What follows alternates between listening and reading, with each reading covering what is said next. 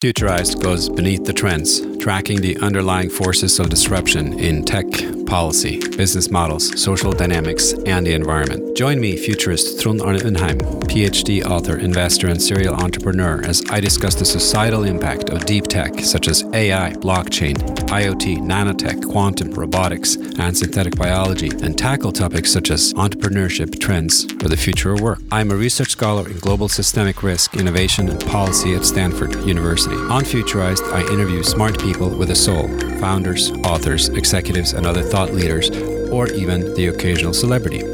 Futurized is a bi weekly show preparing you to think about how to deal with the next decade's disruption so you can succeed and thrive no matter what happens. Futurized Conversations that Matter. If you're new to the show, seek particular topics, or are looking for a great way to tell your friends about the show, we've got the episode categories. Those are at futurized.org slash episodes. I am the co-author of Augmented Lean, a human-centric framework for managing frontline operation, and the author of Health Tech, Rebooting Society's Software, Hardware, and Mindset Future Tech, How to Capture Value from Disruptive Industry Trends, Pandemic Aftermath, How Coronavirus Changes Global Society, The Disruption Games, How to Thrive on Serial failure and of leadership from below, how the internet generation redefines the workplace. For an overview, you can go to trondundheim.com slash books. At this stage, Futurized is lucky enough to have several sponsors, and to check them out, go to futurized.org slash sponsors. If you're interested in sponsoring the podcast or to get an overview of other services provided by me, including how to book me for keynote speeches, please go to futurized.org slash store. We'll consider all brands that have demonstrably positive contributions to the future. Before you do anything else, make sure you are subscribed to our newsletter on futurized.org, where you can find hundreds of episodes of conversations that matter to the future. Please also leave a positive review on iTunes. Thanks so much. Mike, welcome to the podcast. How are you? Very well, thank you. Yeah, nice and cold here in Cambridge this afternoon. That's interesting. It's nice and cold. Uh, I'm uh, on the US East Coast right now. It's uh, quite cold here too. We've got some uh, first snow of the season. So it's interesting. Every season is different. So uh, hot summer, cold winter. Um, you're the expert. Is that is yeah. that a? Oh, I've been, yeah. I've been studying this uh, ever since I was a boy. You know, I got interested in weather and weather cycles and patterns when I was a teenager. So yeah, I've had a, a long, uh, a long, a long career uh, following the weather, and of course, it led into my early studies into climate change um, way back. Um, but yeah, I just uh, I'm fascinated. I was as a boy. I was fascinated by the weather, and uh, I'm, I'm, still am all these years later. So you're a geographer. Um, I don't know much about uh, your schooling, but uh, so I'd love for you to tell me kind of how your educational path, uh, you know, got you to climate change. I mean, not every geographer studies climate change per se. Is that right, or am I wrong about that? Uh, no, you're absolutely right. Um, and actually, when I started, I did you know, geography was my top subject at school, and um, it, it, it was the obvious choice for me to go to university to, to continue my studies in geography. And I think uh, during my uh, I think during my second year, I took a course in what geographers called at that time climatology, so the study of climate, the knowledge of climate. Um, and this was back in 1980, um, really before public and political concerns about climate change, as we would now call it, uh, existed at all. It was a rather niche topic for a whole bunch of scientists to be looking at in the 1970s. But I just loved the, um, as I mentioned, I, I, was fascinated by the weather and this whole idea then that climates may have their own rhythms and cycles of change within them is, is something that I got really into. Um, I graduated in geography, and I basically my career has more or less uh, been within the discipline of geography. Uh, although I had a whole stretch of time in the 1990s and the 2000s in School of, of Environmental Sciences. But I never, I never lost, I don't think, uh, my geographical sensibility. Um, and I think the importance of that, maybe we'll come to that later in the discussion, is geographers, you know, generally were trained to take a holistic view of the world around us. Um, mm-hmm. Yeah, I finally found what I was looking for, which was the uh, the um, education section of your CV. Pardon me, but your CV is so long that I had to get to the right section. But of course, you uh, you uh, have a degree of applied climatology, so you did eventually uh, get uh, you know put that label on it, and this was oh. University of Wales. Uh, but the study was in Sudan, so you spent some time in Africa as well. Yeah, that, that was the, the PhD project. And uh, that introduced me to a different climatic regime, of course, uh, different climate zone on the southern um, or the northern margins of the Sahara, or the eastern margins, really, actually, in Sudan, the Nile Valley. Um, so a different climate, a different culture as well, Islamic culture, uh, very different livelihoods, basically pastoralism with some irrigated uh, agriculture. So I think that PhD again is a, it was a good geographer's PhD because whilst the focus was on rainfall changes and patterns of rainfall changes in this rather marginal part of, uh, of, of, East Africa, Northeast Africa, it, it, was understanding those, the significance of those changes for people uh, and for livelihoods. Uh, and, and this again is a theme, a constant theme I keep coming back to is the relationship between between climate variability and the way in which people live um, both economically but but also culturally, um, and and how you know different people in different places around the world they they they tell stories about their weather, they tell stories about their climate, and and these are cultural narratives which sometimes sit neatly with scientific understanding of climate, but not always sometimes yeah i find that fascinating and i think uh, it, it, i think it speaks to something i, I want to talk about in, in a little while here uh, which is you know that climate may not be everything but it certainly is a topic that um, yeah it gets interpreted in, in many different ways and, and it's important to take those seriously because they say something about what people might be willing to to do to to influence it. And it also says something i mean not everybody is equally uh, concerned about every aspect of all of this. This is partly why there is some controversy. Mm. um, but look I, I wanted to jump to a couple of things in your in your professional background. So you've spent time at uh, a bunch of universities but you know later in your career you spent uh, a good amount of time at the university of east anglia and I want to talk about that for a second. Then you moved to King's College London, of course, uh-huh. uh, and then after that to University of Cambridge, where I believe you are now. So that's a, a very rich background of various uh, British universities. But the one in East Anglia, uh, you you happen to overlap with some some pretty interesting stuff that happened there, which uh, has been labeled Climate Gate. Uh, I wanted to just briefly cover that because not everybody was part of Climate Gate. It was something that happened around 2009, and a uh, there was a controversy around some emails that somebody hacked and hacked into, released, and then claimed, "Oh, these climate scientists." And I'm, you know, are I'm making this stuff up. They are disagreeing about things. Is there anything real about climate change? It got it got a lot of attention, and arguably, you know, influenced the um, at least the debate around one particular report by the. IPCC that we're going to talk about. Um, how did you perceive that? Hmm. Yeah, well, I, had been at uh, the University of East Anglia for about 20 years uh, by that time. This was 2009. And uh, I'd, I'd, been in the climatic research unit, which um, where most of the scientists' emails had originated from, uh, coming in and out or in, in, or out of the unit. But by 2009, I'd moved on. I'd set up the Tyndall Centre for Climate Change Research, based at the University of East Anglia but even then, a couple of years before 2009, I'd retired from the directorship of that centre, and I was a, an independent professor, free professor in the school.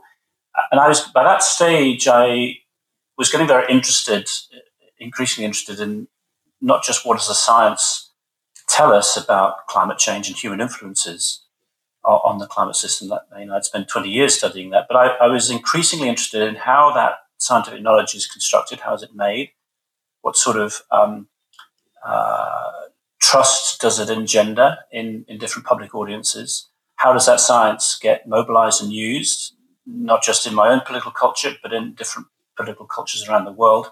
Mm. And this whole area of, of inquiry around that time, some, some people would maybe capture it by the phrase of science and technology studies, STS, where we, we, we look at the relationship between knowledge, society, and politics. And, and by that stage, when Climate ClimateGate erupted, in 2009, you know, this was exactly what I was interested in. So, in one sense, it was a fascinating case study Um, mm-hmm.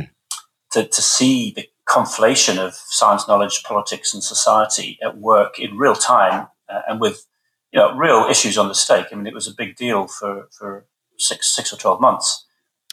Uh, on, on, the other hand, it was very close to home. You know, some of the scientists involved, including myself. I mean, some of my emails were in the batch that were released. I knew many of the scientists involved, and it had a big personal toll on on two or three of those in particular. Um, but I was interested in studying what, what does this tell us about science, and what does this mm. tell us about the relationship between science and society.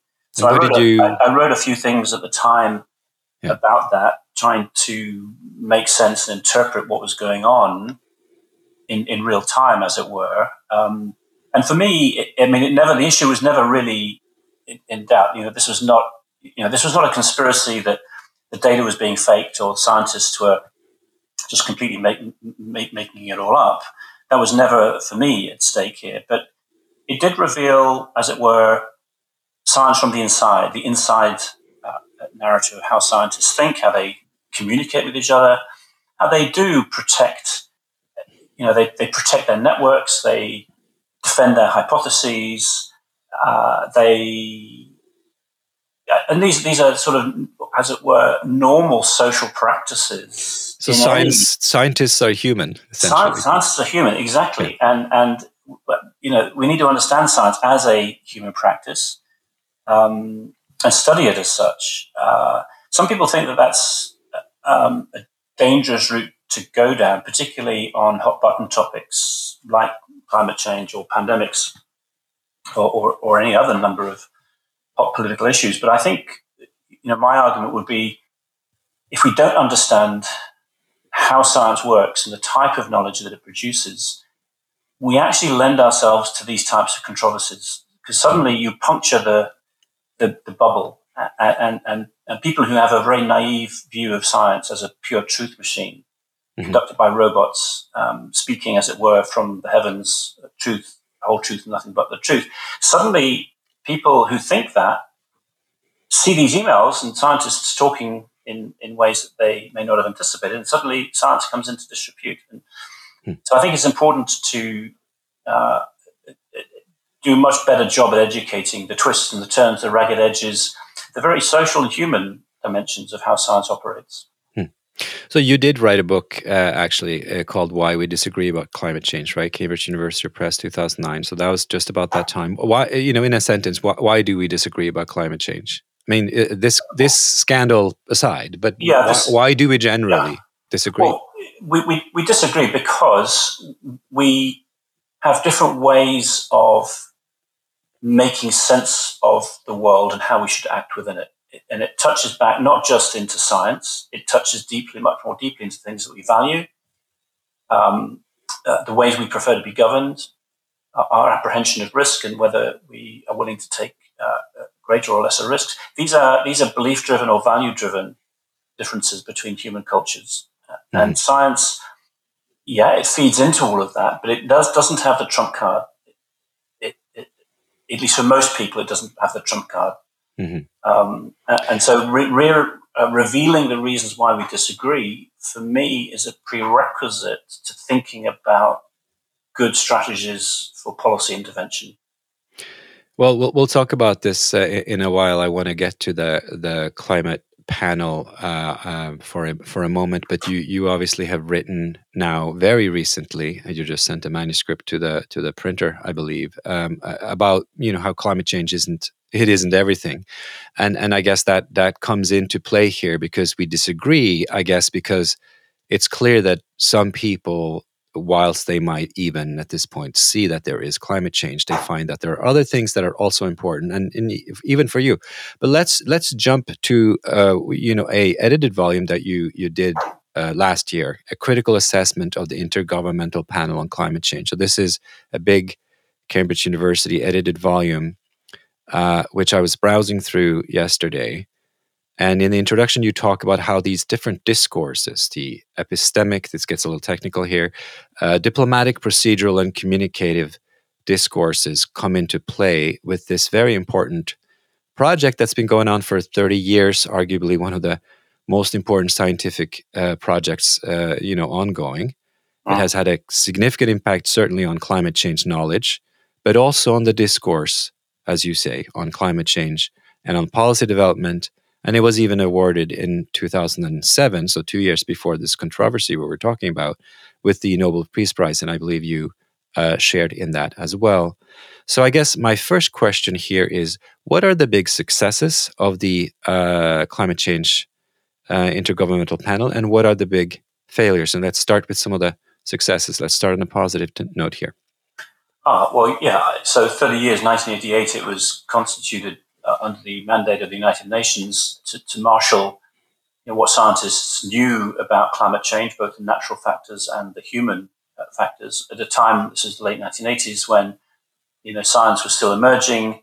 Uh, people apprehended that there was something potentially quite significant going on here, but the science, you know, you know, wasn't all pulling or pushing in the same direction. And so this panel, uh, I would say, certainly for the first two or three cycles, did a very good job at uh, marshalling this evidence, mobilizing you know key experts around the world, looking at certainties, and uncertainties, and producing a balanced judgment uh, on the strength of the evidence that humans really were changing the climate significantly. Hmm. Uh, and that was a, a very valuable role, um, I, I, felt, in those first, first three cycles up until, say, 2001, probably the third assessment report.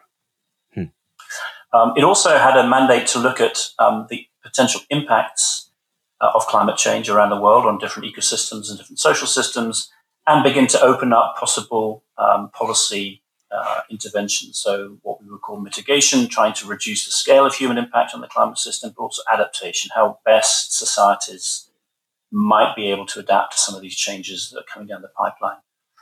Uh, so, so that has been, uh, I mean, it, it, it, it, certainly had a very key uh, seminal role actually in, in, in bringing that knowledge into focus, raising the political awareness of this, and uh, through the framework convention on climate change, you know, creating a, a, a, framework within which policy could be deliberated on, a, on an international scale.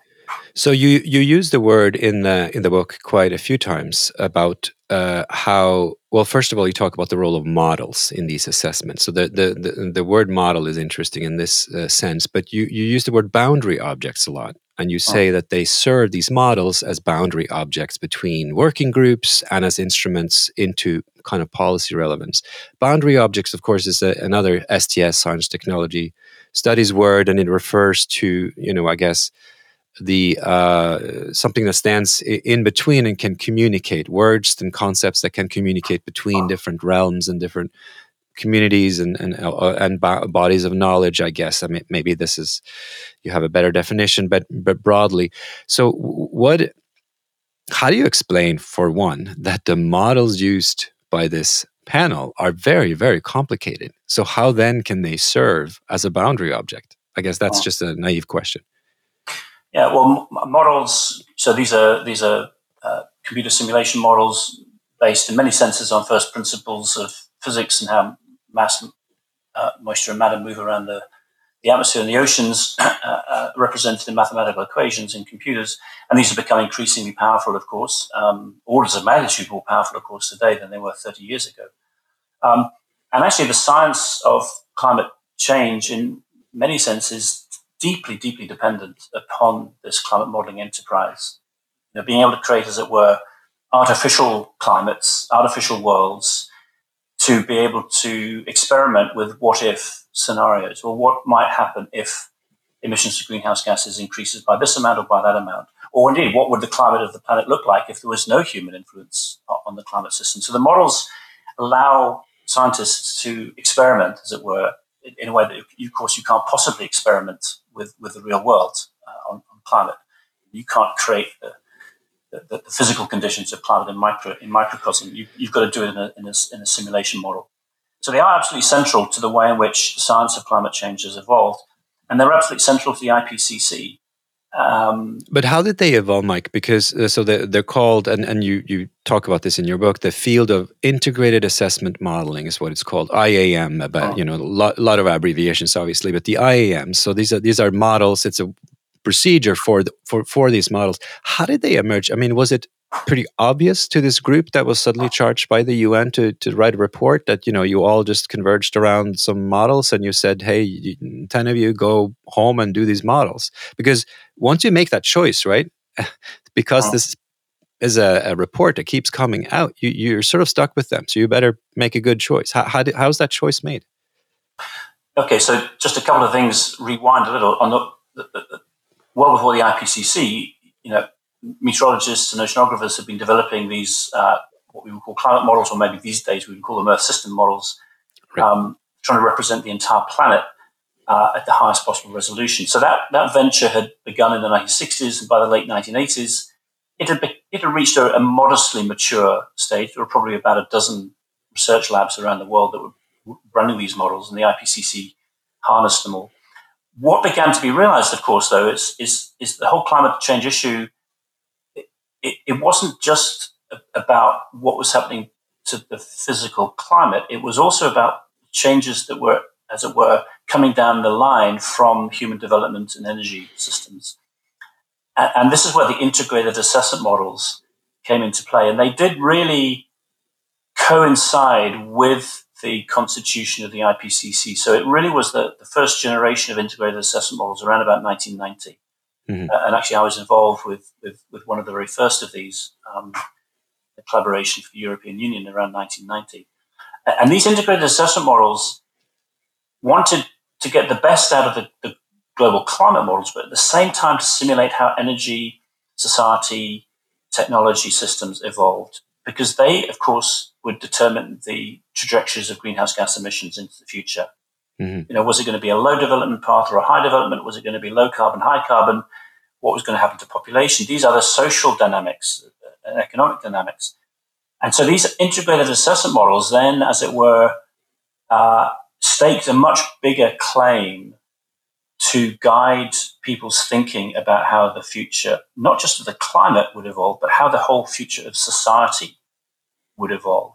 So I find that I find that really interesting.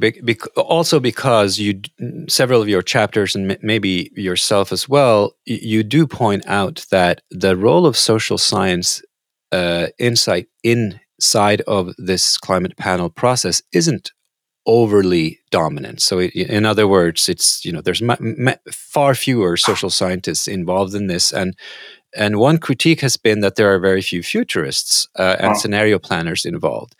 But arguably, uh, the IPCC has has kind of developed its own scenario methodology integrated with these models, and you know, um, what, what do you what do you make of that? I mean, as you said, the the claims go far beyond the original remit of these weather models. Yes, in many senses they do. And the, the question is, how do we we can construct the smartest climate models that, that we possibly want, um, or that our computing technology or our scientific knowledge gives gives us the capacity to do, and, and we can simulate them 50, 100, 300, 400 years into the future. But if we wanted to understand how humans are going to shape that climate future, we've got to understand something about human behavior. We've got to understand something about social development, technological change. And you, you're not going to get that, in my view. One or two, some people would disagree about this, but in my view, you're not going to be able to simulate the entire panoply of human uh, actions and behaviors and technologies um, in a, a, mathematically driven uh, computer model. You're going to have to make some assumptions. You're going to have to cut an awful lot of corners. You're going to have to simplify human behavior enormously. You're going to have to leave out a whole swathe of factors that hugely influence uh, the future of human development, which is about belief, about value, about meaning, which is what the humanities would do. So, so the IPCC has to somehow engage with this if it's going to make e- even credible um, simulations about how future climate will evolve. And it does so through, the, through these integrated assessment models, um, which have, in uh, the view of many social scientists, and certainly in the view of many hum, human, humanities scholars, a very impoverished understanding of social and human dynamics. Is there is there a way that you can characterize the current understanding of human dynamics in these models? Like, if you were to just describe to a layperson the what sort of model of human behavior is embedded into these various scenarios, and I want you to also, I guess, address this issue of um, um, baseline scenarios and sort of business as usual. That's another. I mean, it's not always a critique. It's so it's something of a black box. So what does this mean here? But there is this notion in in these panels that in these reports about something like a baseline scenario, which in scenario methods usually sort of means that you keep some factors the same, whatever that means, uh, and then other scenarios kind of go to the more extremes in in the dimensions that you choose to study. But it would seem to me particularly complex when it comes to climate to to talk about a baseline scenario. What was that? You know, because you still would have to model some amount of human behavior into it into the very long future. Yeah, that's right. And, and so, just a couple of examples then of, of some of these variables. Uh, you know, one's got to make one's got to make assumptions about population, you know, global population, how many people are going to be on the planet. You've got to make assumptions about how much they're going to consume. Mm-hmm. Um, you know, high consumption, low consumption. You, you've got to make assumptions about what sort of energy technologies are going to meet the development needs and aspirations of how many people consuming whatever amount of, of goods. Um, so those are just three ones: population, uh, consumption, and uh, energy. And, and, of course, you know you can you, can you know you can work with demographers to to look at the different projections of population. You can look at consumption patterns based on historical um, analogs, um, and you can do some simulation models about the penetration of new technologies, energy technologies, carbon, low carbon, high carbon, nuclear, non nuclear, renewables, and so on. And these are what, in a way, the integrated assessment models are doing, but they're operating at a very ag- aggregate level. Um, very often um, shaped by an- analogs from the past. So, for example, the rate of the rate of the rate of technological innovation, how a new technology penetrates into society, is often calibrated against how uh, innovative technologies in the 20th century penetrated. You know, the speed at the speed of innovation. So you're working uh, uh, very much on analogs, uh, on statistical um, summaries in aggregate. You're not actually, and, and this is where it becomes impossible, really, simulate the, the, the, the multitude of decisions by corporate actors, by individuals, by governments, by dictators like Putin to go to war in Ukraine. You know, you're not simulating pandemics that can suddenly throw the development pathway off track. You know, there's a whole swathe of um, uh, factors that we know will emerge in the future, but we just cannot simulate them or capture them hmm. in, a, in an integrated assessment model. And so we're then back to looking at, well, what scenarios, what sort of broad brush pictures do we use in order to guide the evolution of future climate in these models? Mm-hmm. Um, and this is where your question about baselines and alternatives, you know, really becomes important. And the IPCC has gone through, oh, at least I would say four different um, uh, generations of thinking, really, about how scenarios uh, should be incorporated uh, into their futuristic uh, assessments. Um, and, and, central to all of them, in many ways, is this whole problem of what is a baseline? What is a, a future with a plausible future with no policy interventions? Against which you can then begin to evaluate the effectiveness of a whole range of policy interventions. You're going to have some baseline. Um, and I think one of the you know, one of the um, things that the IPCC has um, struggled with is to, uh, as it were, allow their baseline scenario to keep pace with the speed of human development and technological change over the last 30 years. So the, the, it's the the problem is almost the opposite. The baseline is too slow, basically. Baseline is, is changing too slowly because the yeah. world is changing too not not the climate, but no, no, world, the rest of the world, the exactly. The world. Yeah. You know, so you know, China uh, over thirty years, you know, the Chinese economy has grown by an order of magnitude.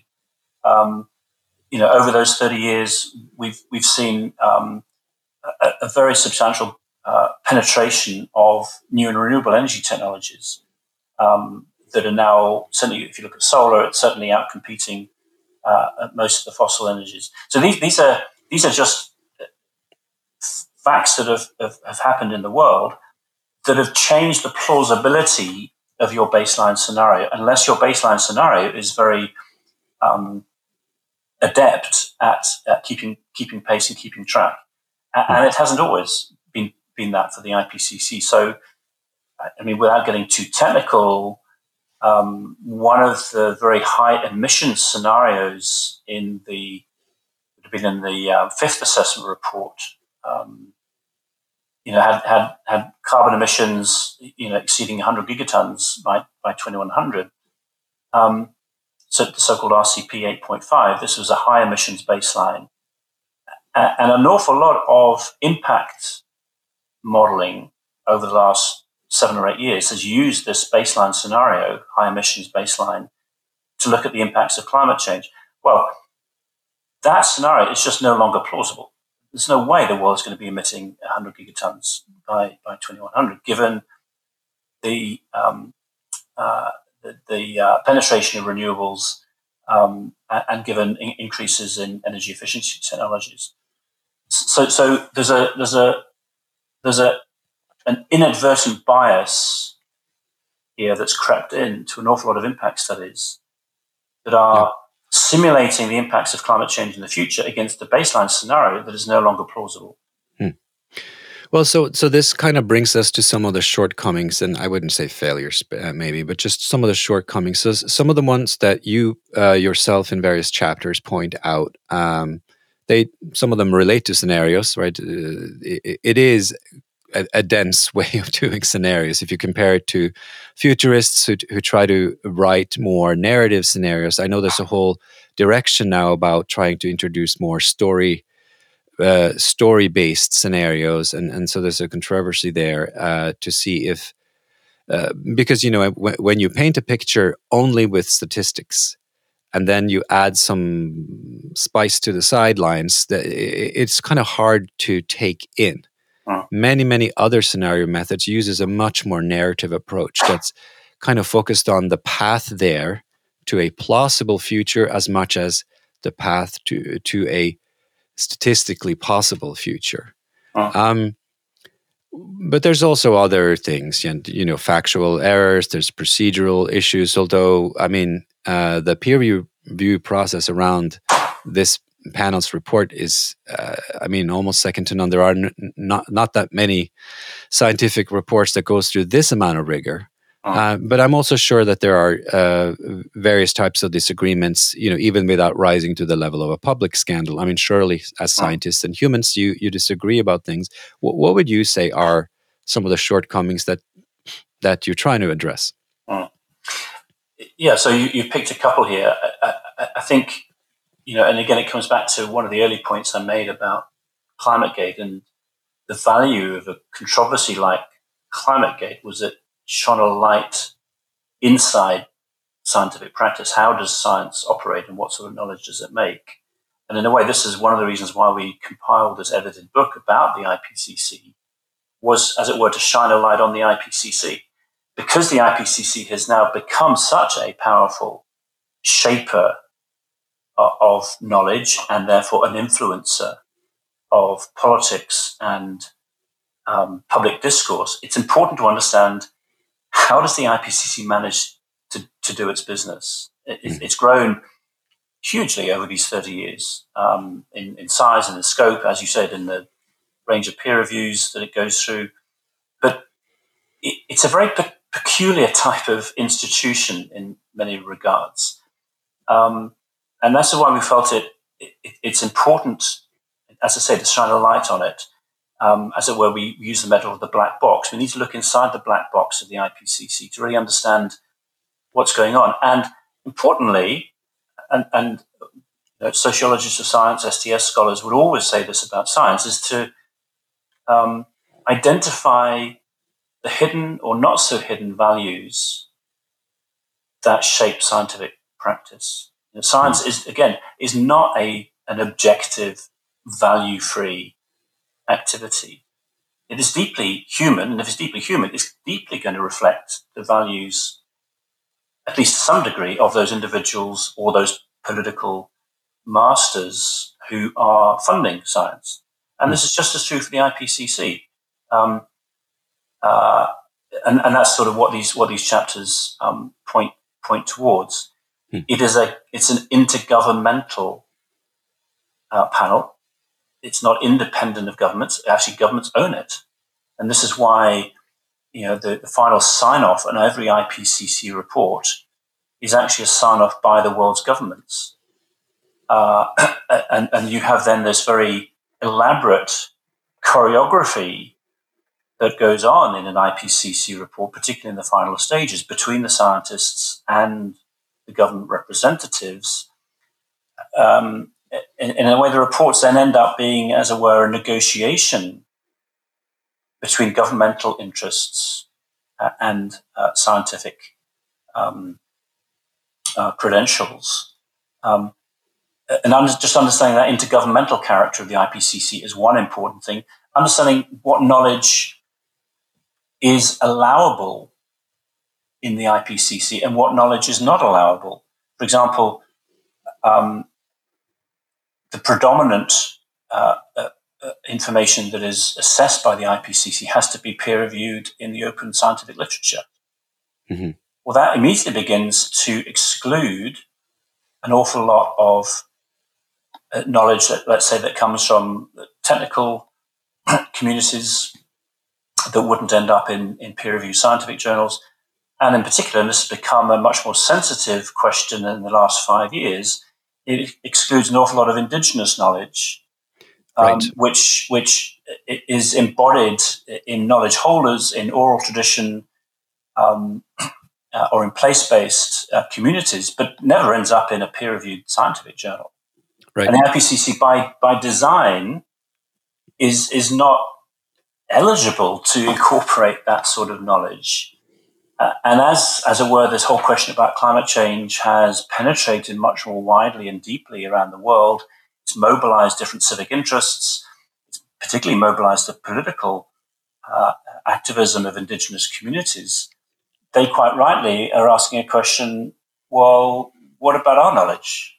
Where, where does our knowledge have a home in this dance that goes on between governments and scientists? So, so these are some of the um, facets. I mean, you, I, again, I, I think you don't need to call them failings. They're just characteristics of the IPCC that it's important to expose. Yeah, no, I get that. I want to move to the future outlook because, um, well, it's a, it's the whole reason you're making uh, these reports. I'm assuming you want to influence the future in a positive way, and uh, and to this point, uh, so you've written this book, "Climate Change Isn't Everything," and I haven't read it, uh, but I saw the little description that you have uh, put out there, and I understand that your position is somehow climate change is one out of many risks. It is not the only risk. And if it is the only risk or becomes construed as the only risk, it somehow constrains us and stops us perhaps from resolving other important issues. Is that a fair characterization of what you're trying to say there? Yes, I think so. Maybe I'll slightly reword it. Uh, um, and you know, you won't have read the book because it's it's not out there yet. It's not published. It will come out uh, around about April or May. But, but the thrust, and maybe there are two thrusts to, to my argument. Um, uh, and I should make clear that in no sense at all is this a book that's challenging the notion that humans are very significantly altering the climate system. It's not. It's not in that genre uh, of of trying to debunk the science of climate change. But two things I'm trying to do. One is to point out that there's a real danger of reducing the challenges and the risks of climate change to very, very limited and reductionist in, in indicators. Uh, and I'm thinking in particular of global temperature, um, or, or, a derivative now of global temperature, which is this whole thing about net zero emissions, which has emerged more or less in the last five or six years. But it, and we use these indicators, so two degrees of warming or 1.5 degrees of warming, as though these really are the ways in which, if we hit these targets, we will have diffused the risks and dangers and challenges of climate change. So, one strand of my argument is to be very, very careful about these forms of reductionist thinking. And I, I, I draw the analogy with um, GDP uh, and, and, economic policy. Um, so, so GDP was a particular construction of, of American uh, economic, government economists in the 1930s in the Great Depression um, as a way to try to monitor the effectiveness of Roosevelt's um, you know, New Deal. GDP, you know, measuring the, the, the, the, the quantified value of goods and services transacted in an economy, has become now the dominant index against which we measure everything, seems, right. in most economies now. So I make this analogy that global temperature is a bit like this. It, yes, it's very useful. it, it, has its purpose, but it's a very reductionist way of thinking about everything that matters, just as GDP is a very reductionist way. Yep. So caution about this.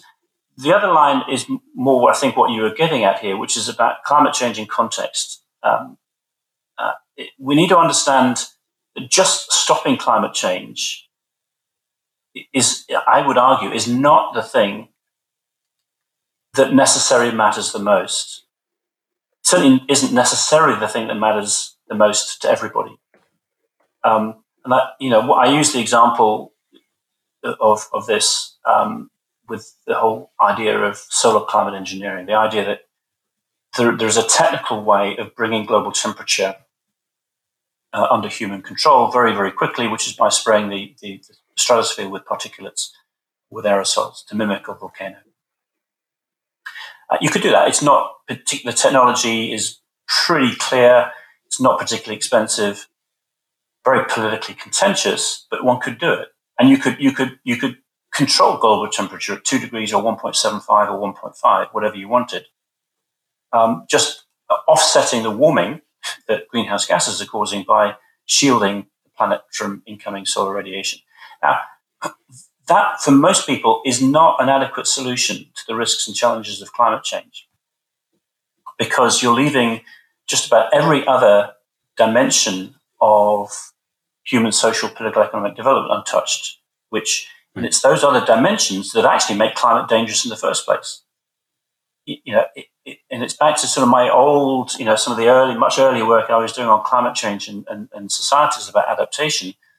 Um, it, you know, climate is dangerous for all regions, for all cultures, for all countries.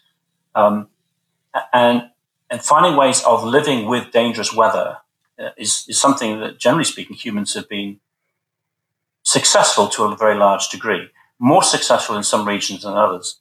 Um, but if you if you reduce the challenge of climate change just to controlling global temperature, you'll be you'll force your way down this path of looking for these silver bullet solutions, and you'll leave all these other dimensions that condition the severity of extreme weather on human populations and on ecosystems. You leave them all untouched.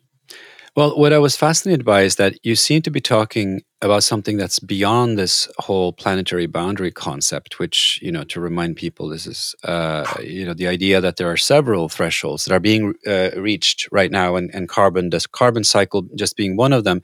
I mean, for one, it reminded me, and I think this point is made in the book as well, that there is a rising kind of new uh, assessment method for biodiversity. And, you know, we are these days uh, just uh, finished with a big convention, uh, I guess COP15 on biodiversity.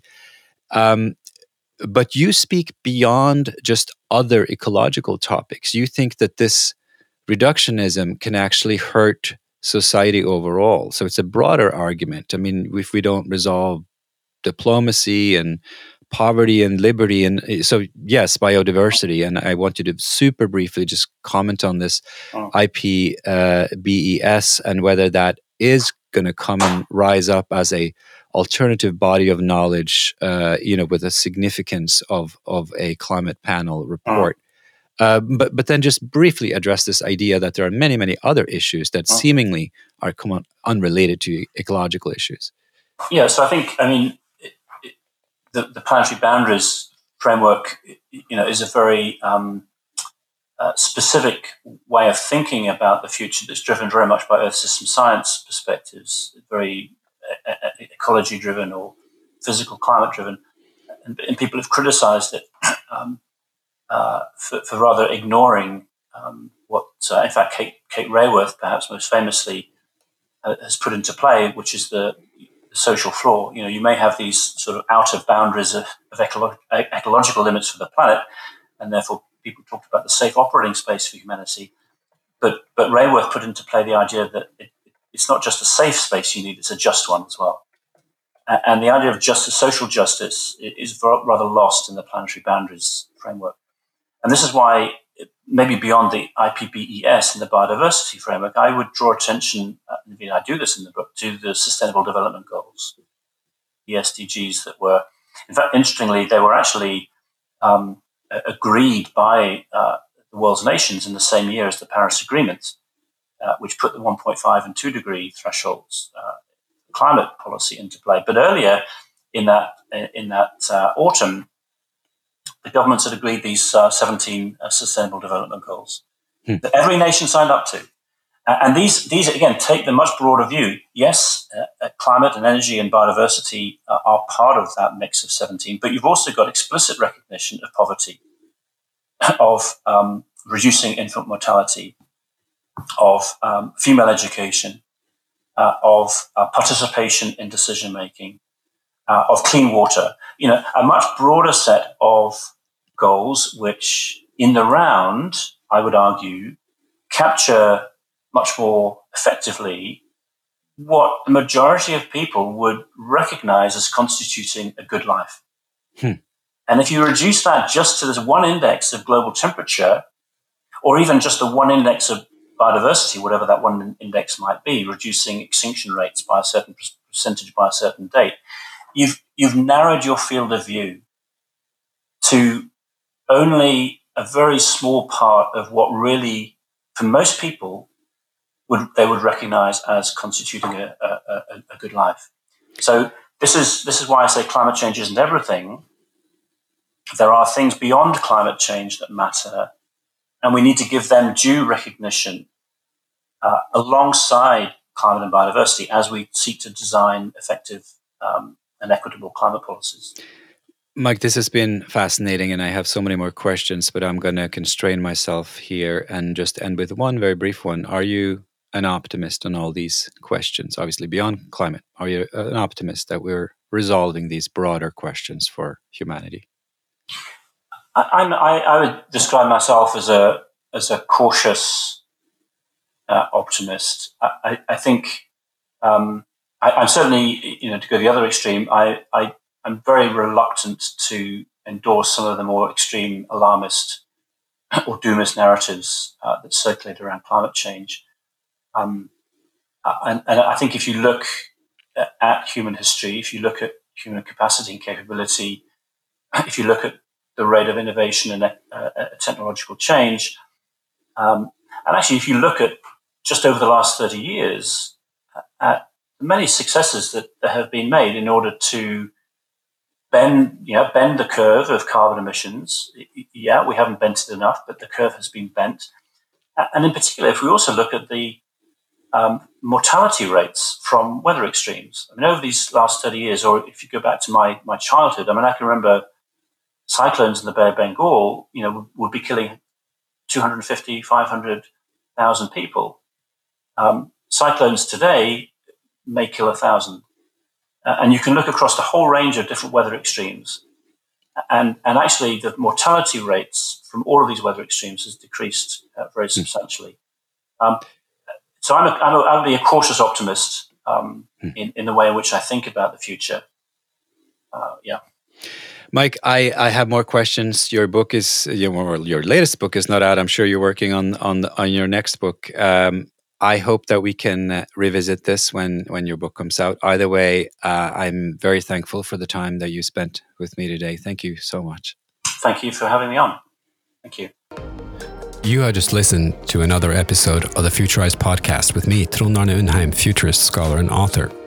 If you are interested in my products or services, feel free to check out futurized.org/store, where you can book a keynote speech, become a sponsor or partner, request a podcast swap, or buy a few of my books, such as Augmented Lean, Health Tech, Future Tech, Pandemic Aftermath, Disruption Games, or Leadership from Below.